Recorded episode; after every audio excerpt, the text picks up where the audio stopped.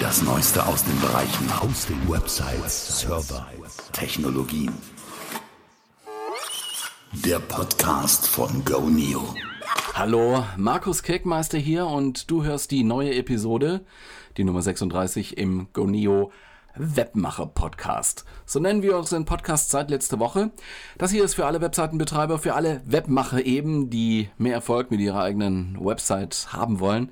Uns ist klar, du investierst Zeit und Geld in die Webseite, allein schon für den Hostingvertrag bei uns zum Beispiel. Logisch, dass du auch was davon haben willst, ein Payoff. Und genau dabei wollen wir behilflich sein, wollen wir dir helfen, dass dir das gelingt. Zunächst freue ich mich, äh, dass du wieder dabei bist. Finde ich ganz, ganz toll. Und wenn du heute zum ersten Mal zuhörst, weil dir diesen Podcast jemand empfohlen hat oder weil du ihn irgendwo entdeckt hast, ganz toll, willkommen an Bord. Bitte nicht vergessen, diesen Podcast hier zu abonnieren. Zum Beispiel bei iTunes. Vergib uns bitte fünf Sterne und diesen Podcast darfst du auch gerne weiterempfehlen. Wir haben den Begriff Webhosting ja bisher immer so im Titel gehabt, ne? Und nun sagen wir Webmacher-Podcast, weil wir eben nicht nur auf die technischen Aspekte raus wollen, die das Ganze so mit sich bringt, sondern auch über die Möglichkeiten sprechen, wie man seine Seite vermarktet. Dazu kommen wir auch gleich. Wollte jetzt nur noch so einen kleinen Werbeblock von ungefähr 10, 20 Sekunden vorausschicken. Sieh dir mal bitte unsere Aktionswebseite von Goneo an. Die ist unter http://goneo.hosting. Da findest du erstaunlich günstige Webhosting-Pakete. No frills, also ohne überladener Featureitis. Alles, was du brauchst, ist da drin. Alles andere ist rausgeflogen und bleibt da auch draußen. Dafür geht es los bei 2,99 Euro im Monat mit ja, wie gesagt, allem, was du brauchst. Ne? Die E-Domain ist da drin, eine SSL, ein SSL-Zertifikat von Let's Encrypt. Du kannst eine Datenbank benutzen, MySQL, du kannst PHP benutzen und wir haben das Click-Start-Tool. Das heißt, du machst ein paar Mal Klick, Klick, Klick und dann läuft da WordPress oder Joomla oder Drupal oder OwnCloud oder was du eben da auch haben möchtest. Und wenn du aber erstmal auch nur eine Domain von uns möchtest, auszuprobieren, ja, und wir, wir glauben auch, jeder sollte eine eigene Domain haben, dann nimm doch von uns eine .de-Domain von Guneo mit Web- und Mail-Weiterleitung, kostet auch nur sagenhafte 19 Cent im Monat und das dauerhaft. Also wir sind dauergünstig bei Guneo, sowohl im Webhosting-Bereich mit unseren Webhosting-Paketen ab 299 im Monat und eine Domain bei uns unter der topleveldomain.de 0,19 Cent. Darum ging es ja letzte Woche. Ne? Was ist eine Domain? Warum braucht man eine Domain? Es gibt auch so viele Social-Media-Plattformen, da kann man sich doch ein Profil anlegen und wenn ich eine App habe, dann habe ich doch eh nichts zu tun mit einer Domain.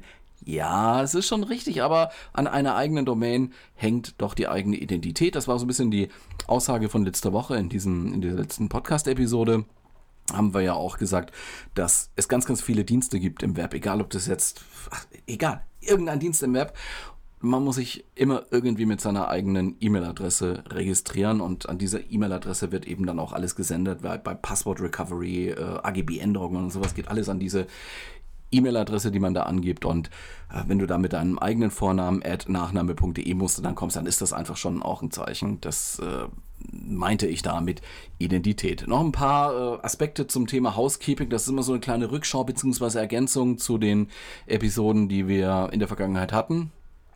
Ich wollte dir bei dieser Gelegenheit noch einen Blogbeitrag ans Herzen legen, ähm, weil ich weiß, viele Webseitenbetreiber haben so im Hinterkopf, hey, die Großen sind so groß, da komme ich doch mit meiner kleinen Popelseite überhaupt nicht ran. Das Magazin Entwickler hat genau über diesen Aspekt was geschrieben. Es gibt einen schönen Beitrag, der auch schon vor vier Monaten oder so erschienen ist auf entwickler.de. Hat die URL entwickler.de slash online slash web und dann kommt äh, 8-WordPress-Tipps und dann kommt noch irgendeine Nummer. Also die tracken mit einer Nummer in der URL. Das macht jetzt irgendwie keinen Sinn, das komplett vorzulesen. Aber ich schreibe natürlich den Link zu diesem Beitrag in die Show Notes. Das ist ein schöner Beitrag, der Mut macht, der auch inspiriert. Eigentlich auch das tut, was wir hier mit diesem Podcast auch erreichen wollen. Kleine Websites können nämlich was und sie haben Vorteile gegen die großen und gegen die etablierten Sites da draußen. Zum Beispiel, nur ein Beispiel, weil man ganz eng in so eine ja, bei Entwickler.de sagen sie Mini-Nische gehen kann. Also eine Nische ist eh schon was Enges und man kann es sogar noch kleiner machen mit seiner kleinen Website.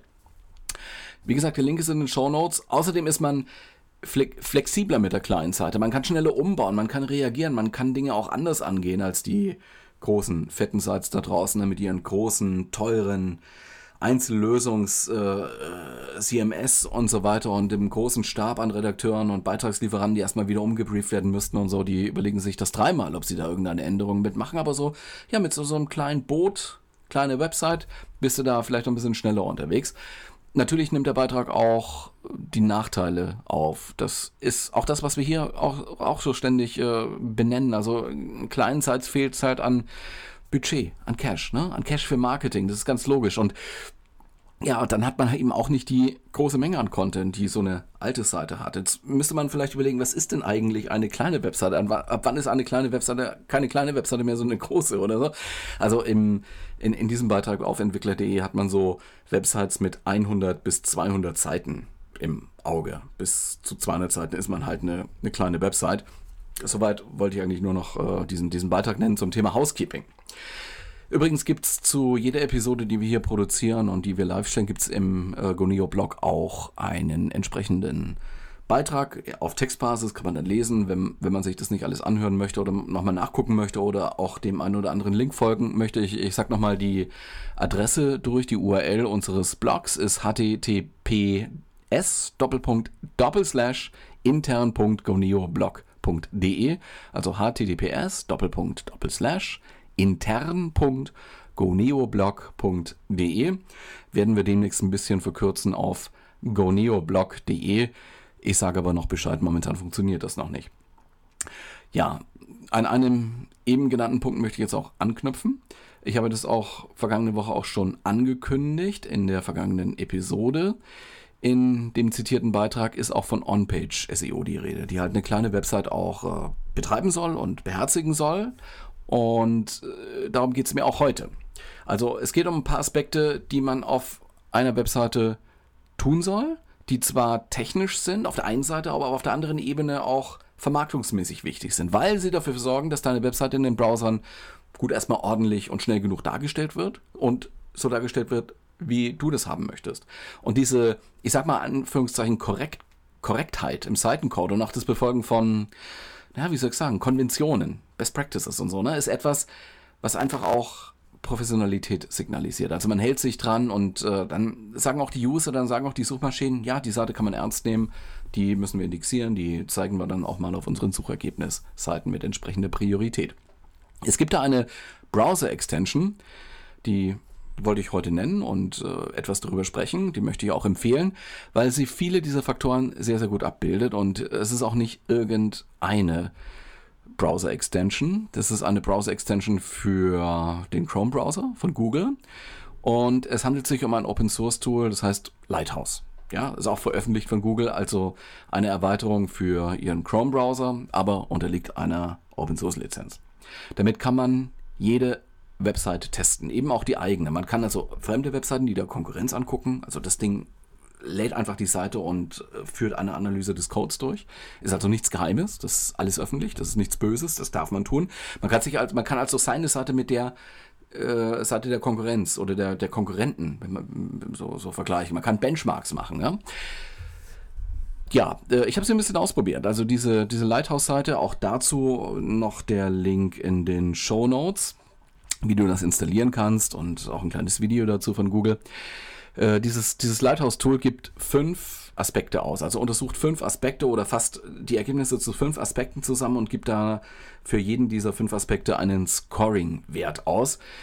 Das sind ja Scoring-Werte, äh, ja, kann man sich vorstellen wie, wie so ein Index, ne? wie so, so ein Prozent, äh, also eine Prozentangabe, ist ein Bereich von 0 bis 100. 0 ist halt schlecht, ne? heißt nicht vorhanden und 100 ist so das Maximum, was da geht.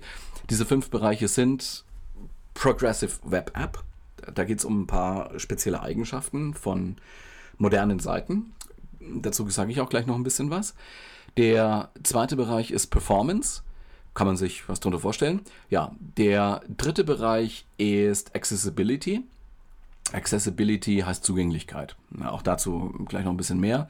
Dann gibt es so eine, ich sag mal, Sammelkategorie Best Practices. Ich habe den Begriff vorhin schon mal benutzt, aber das ist halt, so sollte man es machen und so hat sich's bewährt.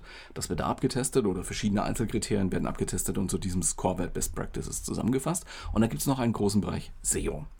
Dahinter, wie gesagt, verbergen sich sehr, sehr viele Einzelkriterien jeweils, die halt zusammenpassen und dann zu diesen Hauptfaktoren zusammen äh, verrechnet werden. Die kann man aber auch alle einzeln ansehen. Also Google äh, Lighthouse lässt einen dann nicht alleine mit äh, den, ja, das ist ein Scorewert von 44 oder von 76 oder sowas, sondern man kann auch sehr, sehr genau reinschauen, wie diese Verrechnungen zustande gekommen sind. Also auch für jedes Einzelkriterium wird eine entsprechende oder wird, wird Feedback gegeben und ein Hinweis gegeben.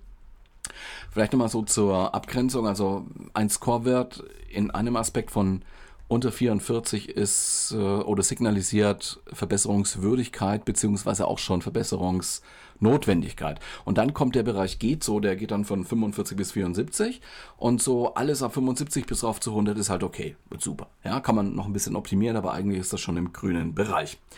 Man kann sich das Add-on installieren, wie das geht. Wie gesagt, äh, liest das mal auf unserer Webseite nach oder hier in den Show Notes nach. Und finden tust es dann unter den Entwicklertools in Google Chrome. Also Google Chrome hat ja ein Menü und da gibt es den, den Eintrag Entwicklertools, muss man aber auch erst äh, freischalten, wenn ich das jetzt richtig in Erinnerung habe.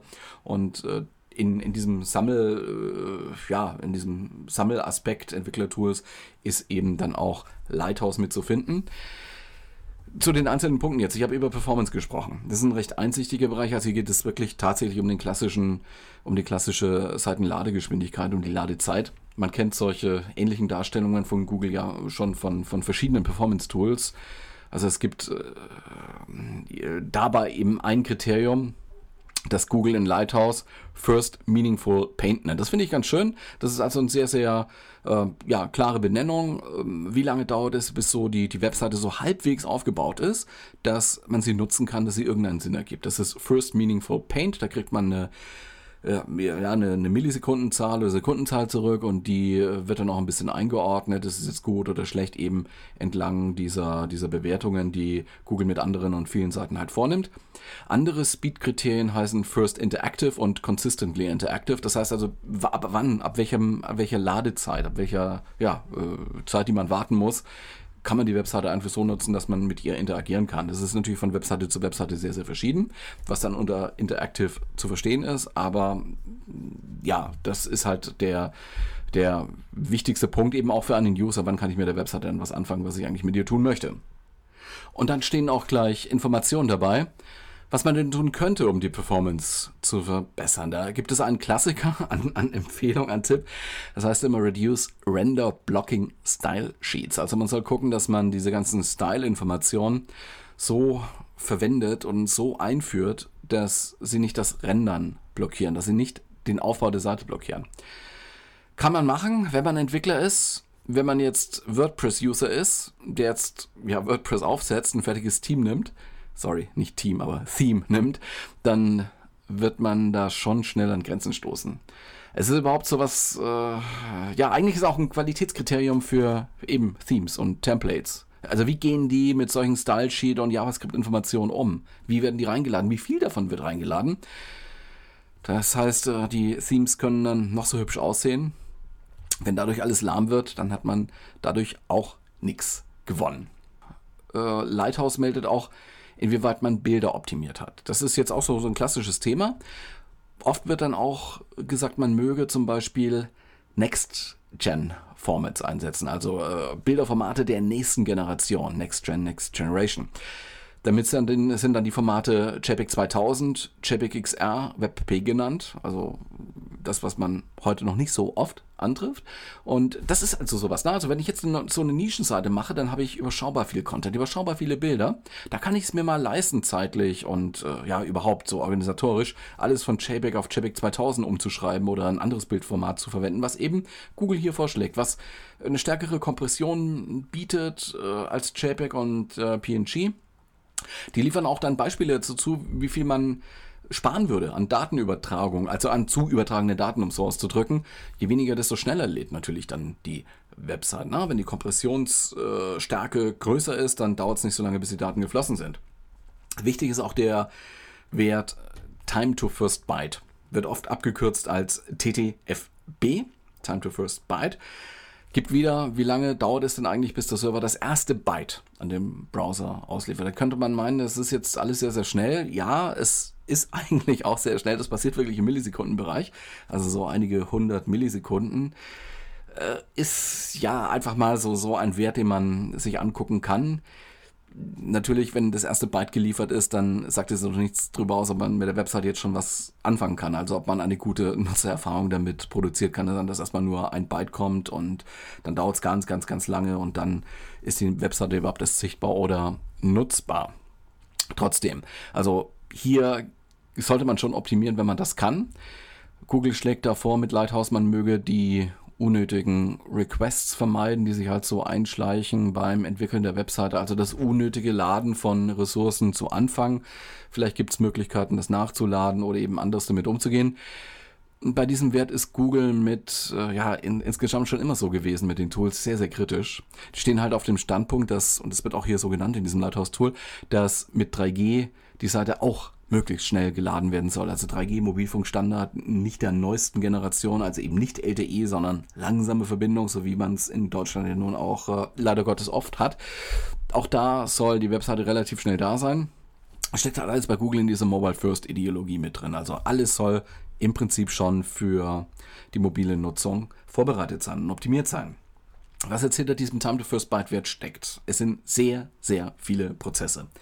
Das sind Prozesse wie zum Beispiel, ja, die Domain wird hier angefordert, ne, muss aufgelöst werden und dann muss nachgeguckt werden, wo ist denn eigentlich die Ressource, die da geladen werden soll. Das, das ja, äh, geht schnell. Das kann man sich auch mit so einem Wasserfalldiagramm mal ansehen. Äh, dennoch ist es halt Zeit, die da vergeht. Ne? Und wenn da mehr äh, oder mehrfach eine Domain angefragt werden muss, mehrfach Ressourcen gezogen werden muss, bevor irgendwas passiert, dann nimmt es halt wenn es drei sind, dreimal so viel Zeit in Anspruch wie nur einmal zum Beispiel. Wer sich angucken möchte, es gibt da ein Tool, ein, ein Online-Tool, das ist zu finden unter webpagetest.org. Da kann man seine oder irgendwie wie jede beliebige andere Webseite mal angucken und von verschiedenen Messpunkten aus überprüfen, wie lange dauert es denn, bis die einzelnen Ressourcen da geladen sind. Das wird grafisch dargestellt. Gibt ein paar Kennwerte dazu. Auch das ist sehr, sehr interessant. Allerdings, und das muss man halt auch dazu sagen, hat man nur ganz begrenzt Einfluss auf diesen Wert. Also man kann natürlich versuchen, die Requests zu minimieren, ist völlig klar, man kann am Content was machen. Wenn man aber zum Beispiel WordPress nutzt, da geschehen erstmal am Anfang sehr, sehr viele Aufrufe von einzelnen PHP-Skripts auf dem Server. Also wird erstmal die, äh, die, die erste PHP-Datei aufgerufen, die ruft dann noch eine zweite PHP drauf, inkludiert eine dritte PHP-Datei und so weiter und so weiter. Das sind relativ viele Aufrufe von einzelnen PHP-Skripts, die gegen den Server geschickt werden, ehe überhaupt nur ein Byte zurückgeschickt wird. Ja, und das ist, äh, ich habe jetzt WordPress genannt. Äh, WordPress ist da nicht besonders schnell, was das angeht. Hängt halt sehr ab vom CMS oder von, überhaupt von der Anwendung allgemein, die man auf diesem Server platziert hat oder auf diesem Webhosting-Account äh, platziert hat. Ansonsten gibt es ja auch Einflüsse durch Redirects oder irgendwelche Apache-Direktiven. Das, wie gesagt, geht zwar alles insgesamt sehr, sehr schnell im Millisekundenbereich, aber am Ende addiert sich das halt doch. Und gerade wenn ja, nochmal WordPress äh, äh, man einsetzt, dann bekommt man halt auch mal hier in diesem Bereich katastrophal schlechte Werte, sagen zumindest die Tools immer von Google. Muss man jetzt vielleicht nur bedingt ernst nehmen. Ja, dafür ist es halt WordPress. Ist auch so eine Eigenart. Äh, wir haben ja auch gehört, WordPress arbeitet zusammen mit Google an der Verbesserung der Performance, um da ein bisschen weiter voranzukommen. Und man darf, die finanzieren das jetzt eben auch mit bei Google, davon auch, auch äh, gespannt sein, was da als nächstes passieren wird. Ich denke, das wird sich graduell verbessern. Ansonsten sehen wir hier auch den Effekt der Pakete. Das ist auch ganz interessant im Bereich Webhosting und auch im Bereich Virtualisierung, also im, im Cloud-Umfeld. Also es ist natürlich so, dass diese Dinge irgendwie technisch verwaltet werden müssen. Äh, bei letzterem, bei diesen, diesen, diesen Cloud-Accounts, da hat man es schon mit ein bisschen oh, ja, Overhead zu tun. Also der physikalische Server ist ja virtualisiert, der ist aufgeteilt in viele einzelne logische Server, wir haben schon drüber gesprochen hier, wird verwaltet durch einen Hypervisor und das alles sind Softwareprozesse. Und Software, wenn läuft, verbraucht sie Zeit. Das ist beim Webhosting vergleichbar genauso. Ja? Also hier haben wir halt viele Websites auf einem physikalischen Server, die teilen sich halt die, die große physikalische Maschine. Aber der Server muss alle Anfragen, die gerade reinkommen, halt bedienen. Und nach dem Domainaufruf muss er den passenden Speicherplatz finden und zuordnen und sehen, was, was da geliefert werden muss, ausliefern. Ja, und äh, wie zum Beispiel, ne, wird vielleicht erstmal ein Skript ausgeführt, erkennt man dann an Index.php, wenn das die erste Datei ist zum Beispiel, ja. Und ja, das ist alles Zeit, die da ins Land geht. Und beim Webhosting ist halt so, je mehr Sites auch an dem Server, desto höher ist die Wahrscheinlichkeit, dass auf diese zugegriffen wird, ja, weil viele Websites werden von vielen Leuten dann mal abgerufen oder so. Deswegen ist die Wahrscheinlichkeit dann auch höher, dass man halt warten muss. Das dauert auch nicht lange, also der Mensch merkt das nicht so, der muss gerade drei Minuten oder sowas warten. Wie gesagt, das sind Millisekunden, Sekunden, also schneller, äh, langsamer geht das nicht, aber es ist äh, dann trotzdem im, im, in, in diesem hochkompetitiven Markt Internet ist das eine, eine relevante Zeit. Dafür gibt es ja auch dann die äh, größeren Webhosting-Pakete, die sind nicht einfach nur größer im Sinne von, da ist mehr Speicherplatz drin und mehr Zugaben, mehr Add-ons, mehr Features und bla bla bla, sondern ein, ein wichtiger Unterschied, wenn man ein größeres und teureres Webhosting-Paket nimmt, dass da weniger Websites auf einem physikalischen Server liegen. Das heißt, die, die Dichte von Websites auf diesem Server ist dann geringer. Das heißt, äh, die Wahrscheinlichkeit sinkt, dass da gleichzeitig sehr viele Leute zugreifen wollen, sondern wollen halt alle nur zu den wenigeren Angeboten. Das heißt, insgesamt darf man damit rechnen, dass die Seiten dann schneller ausgeliefert werden. Das sind weniger Seiten drauf, das heißt, weniger Kunden bezahlen für diesen Platz. Ja? Dafür werden die Seiten wahrscheinlich dann eben auch schneller ausgeliefert, je nachdem, wie die Webseiten dann untereinander dann ähm, verschieden frequentiert abgerufen werden. Das ist so ein bisschen äh, das Spiel dabei in Anführungszeichen der äh, Nachteil in Anführungszeichen ist, dass diese Webseiten äh, dann auf, einen, auf einem teureren Webhosting-Account gelagert werden. Der Kunde muss dann etwas mehr dafür zahlen, weil weniger Webseiten da drauf liegen und weniger Kunden da drauf liegen und sich den Server mit den gesamten Kosten dann teilen. In diese Performance-Kategorie jetzt bei Lighthouse, um darauf wieder zurückzukommen, fallen noch Kriterien wie, ist da Textkompression aktiviert, werden äh, CSS-Regeln äh, zwar geladen, aber überhaupt nicht benutzt. Sind die CSS-Dateien minimiert? Sind die Bildergrößen richtig? Wird äh, JavaScript verschwenderisch eingesetzt? Ist der DOM, also der DOM-Baum, ne, die, die, die Struktur ist sehr groß, also sind so viele Elemente drin im Sinne von Nodes. Es sollten weniger als 1500 sein. Das sagt ja das Tool aber alles auch. Oder ist der DOM-Baum zu verschachtelt, zu tief? Ne? Cache Policy ist auch noch so ein Punkt. Google rät da zu langen Vorhaltzeiten. Also die Caches sollen möglichst lange leben, die Dateien, die da gespeichert werden. Ja, ist nicht immer ideal. Das muss man dann für sich eben ausprobieren, was man da an Cache-Zeit für ideal hält oder für gut hält. Bei den Seiten, die ich jetzt mal so mit Lighthouse gecheckt habe, habe ich gesehen, dass die schlechtesten Score-Werte in der Kategorie Progressive Web App waren. Das, deswegen, also was steckt da eigentlich dahinter? Progressive Web App ist ja ein relativ neues Konzept. Also Google findet es gut, wenn sich die Seite als Service Worker registrieren würde. Das ist halt so ein neuer Standard. Damit kommen ein paar Vorteile, gerade eben auch für mobile User hinzu. Die Seite ist, äh, wenn sie sich als Service Worker registriert, offline nutzbar. Sie kann Push-Notifications senden an den äh, ja, Screen des Users und äh, der User kann sie zum Homescreen hinzufügen. Also ähnlich so ein bisschen wie eine App. Ja, also man braucht ja keine App, sondern es ist halt so eine Progressive Web App, deswegen auch der Name. Also es sind einige Features da drin in diesen progressiven Web Apps. Zum Beispiel, dass die Seite dann beim Aufruf 200 meldet, also äh, Status okay und ähm, selbst dann, wenn das Gerät offline ist. Momentan sind diese Progressive Web Apps noch nicht so in Mode, also man sieht sie noch relativ selten, aber Google pusht das Thema. Gut, das haben sie jetzt auch mit diesen AMP-Seiten gemacht. Mal gucken, wie weit sie kommen.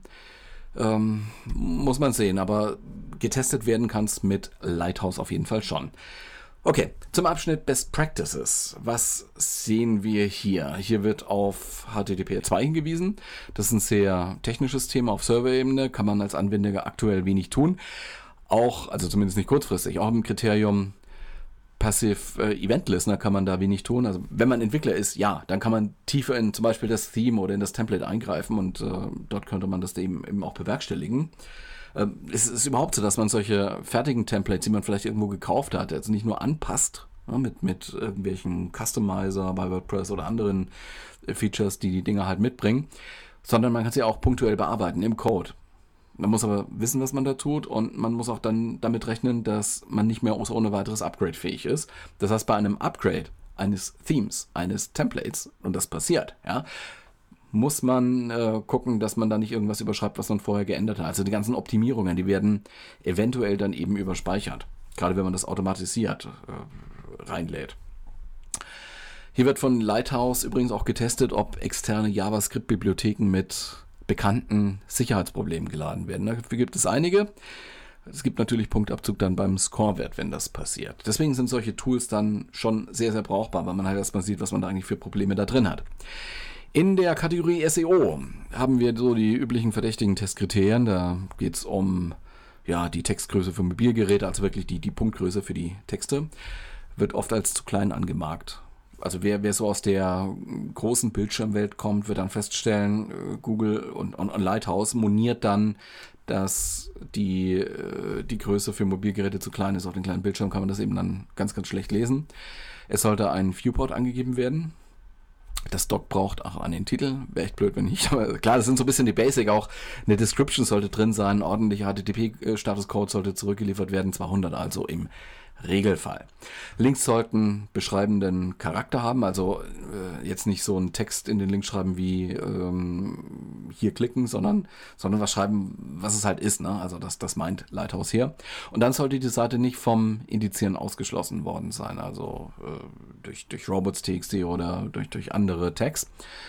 Ja, ein äh, href-lang-Tag sollte vorhanden sein, das heißt, die Sprache sollte äh, angegeben sein und festgelegt gelegt sein und rel canonical ist wichtig. Das äh, sind also die paar so Dinge, die hier abge, abgeprüft werden und bei den meisten Seiten, die ich jetzt mal so angeguckt habe, ist das alles erfüllt, was wirklich basic sind. Das sind überall grüne, grüne Werte. Ja, das waren so ein paar Eindrücke davon, was Lighthouse, das Add-on zum Seitentesten so kann und an Informationen liefert. Und es ist im Prinzip das, was man, was man so meint. Die Seiten sollten so optimiert werden oder äh, diese Best Practices und Empfehlungen sollten eingehalten werden. Es gibt natürlich andere Tools, mit denen man seine Webseite auf solche Sachen untersuchen kann. Jetzt auch ein bisschen spezieller, vielleicht nur auf Geschwindigkeit oder nur auf Codekorrektheit oder ähnliches.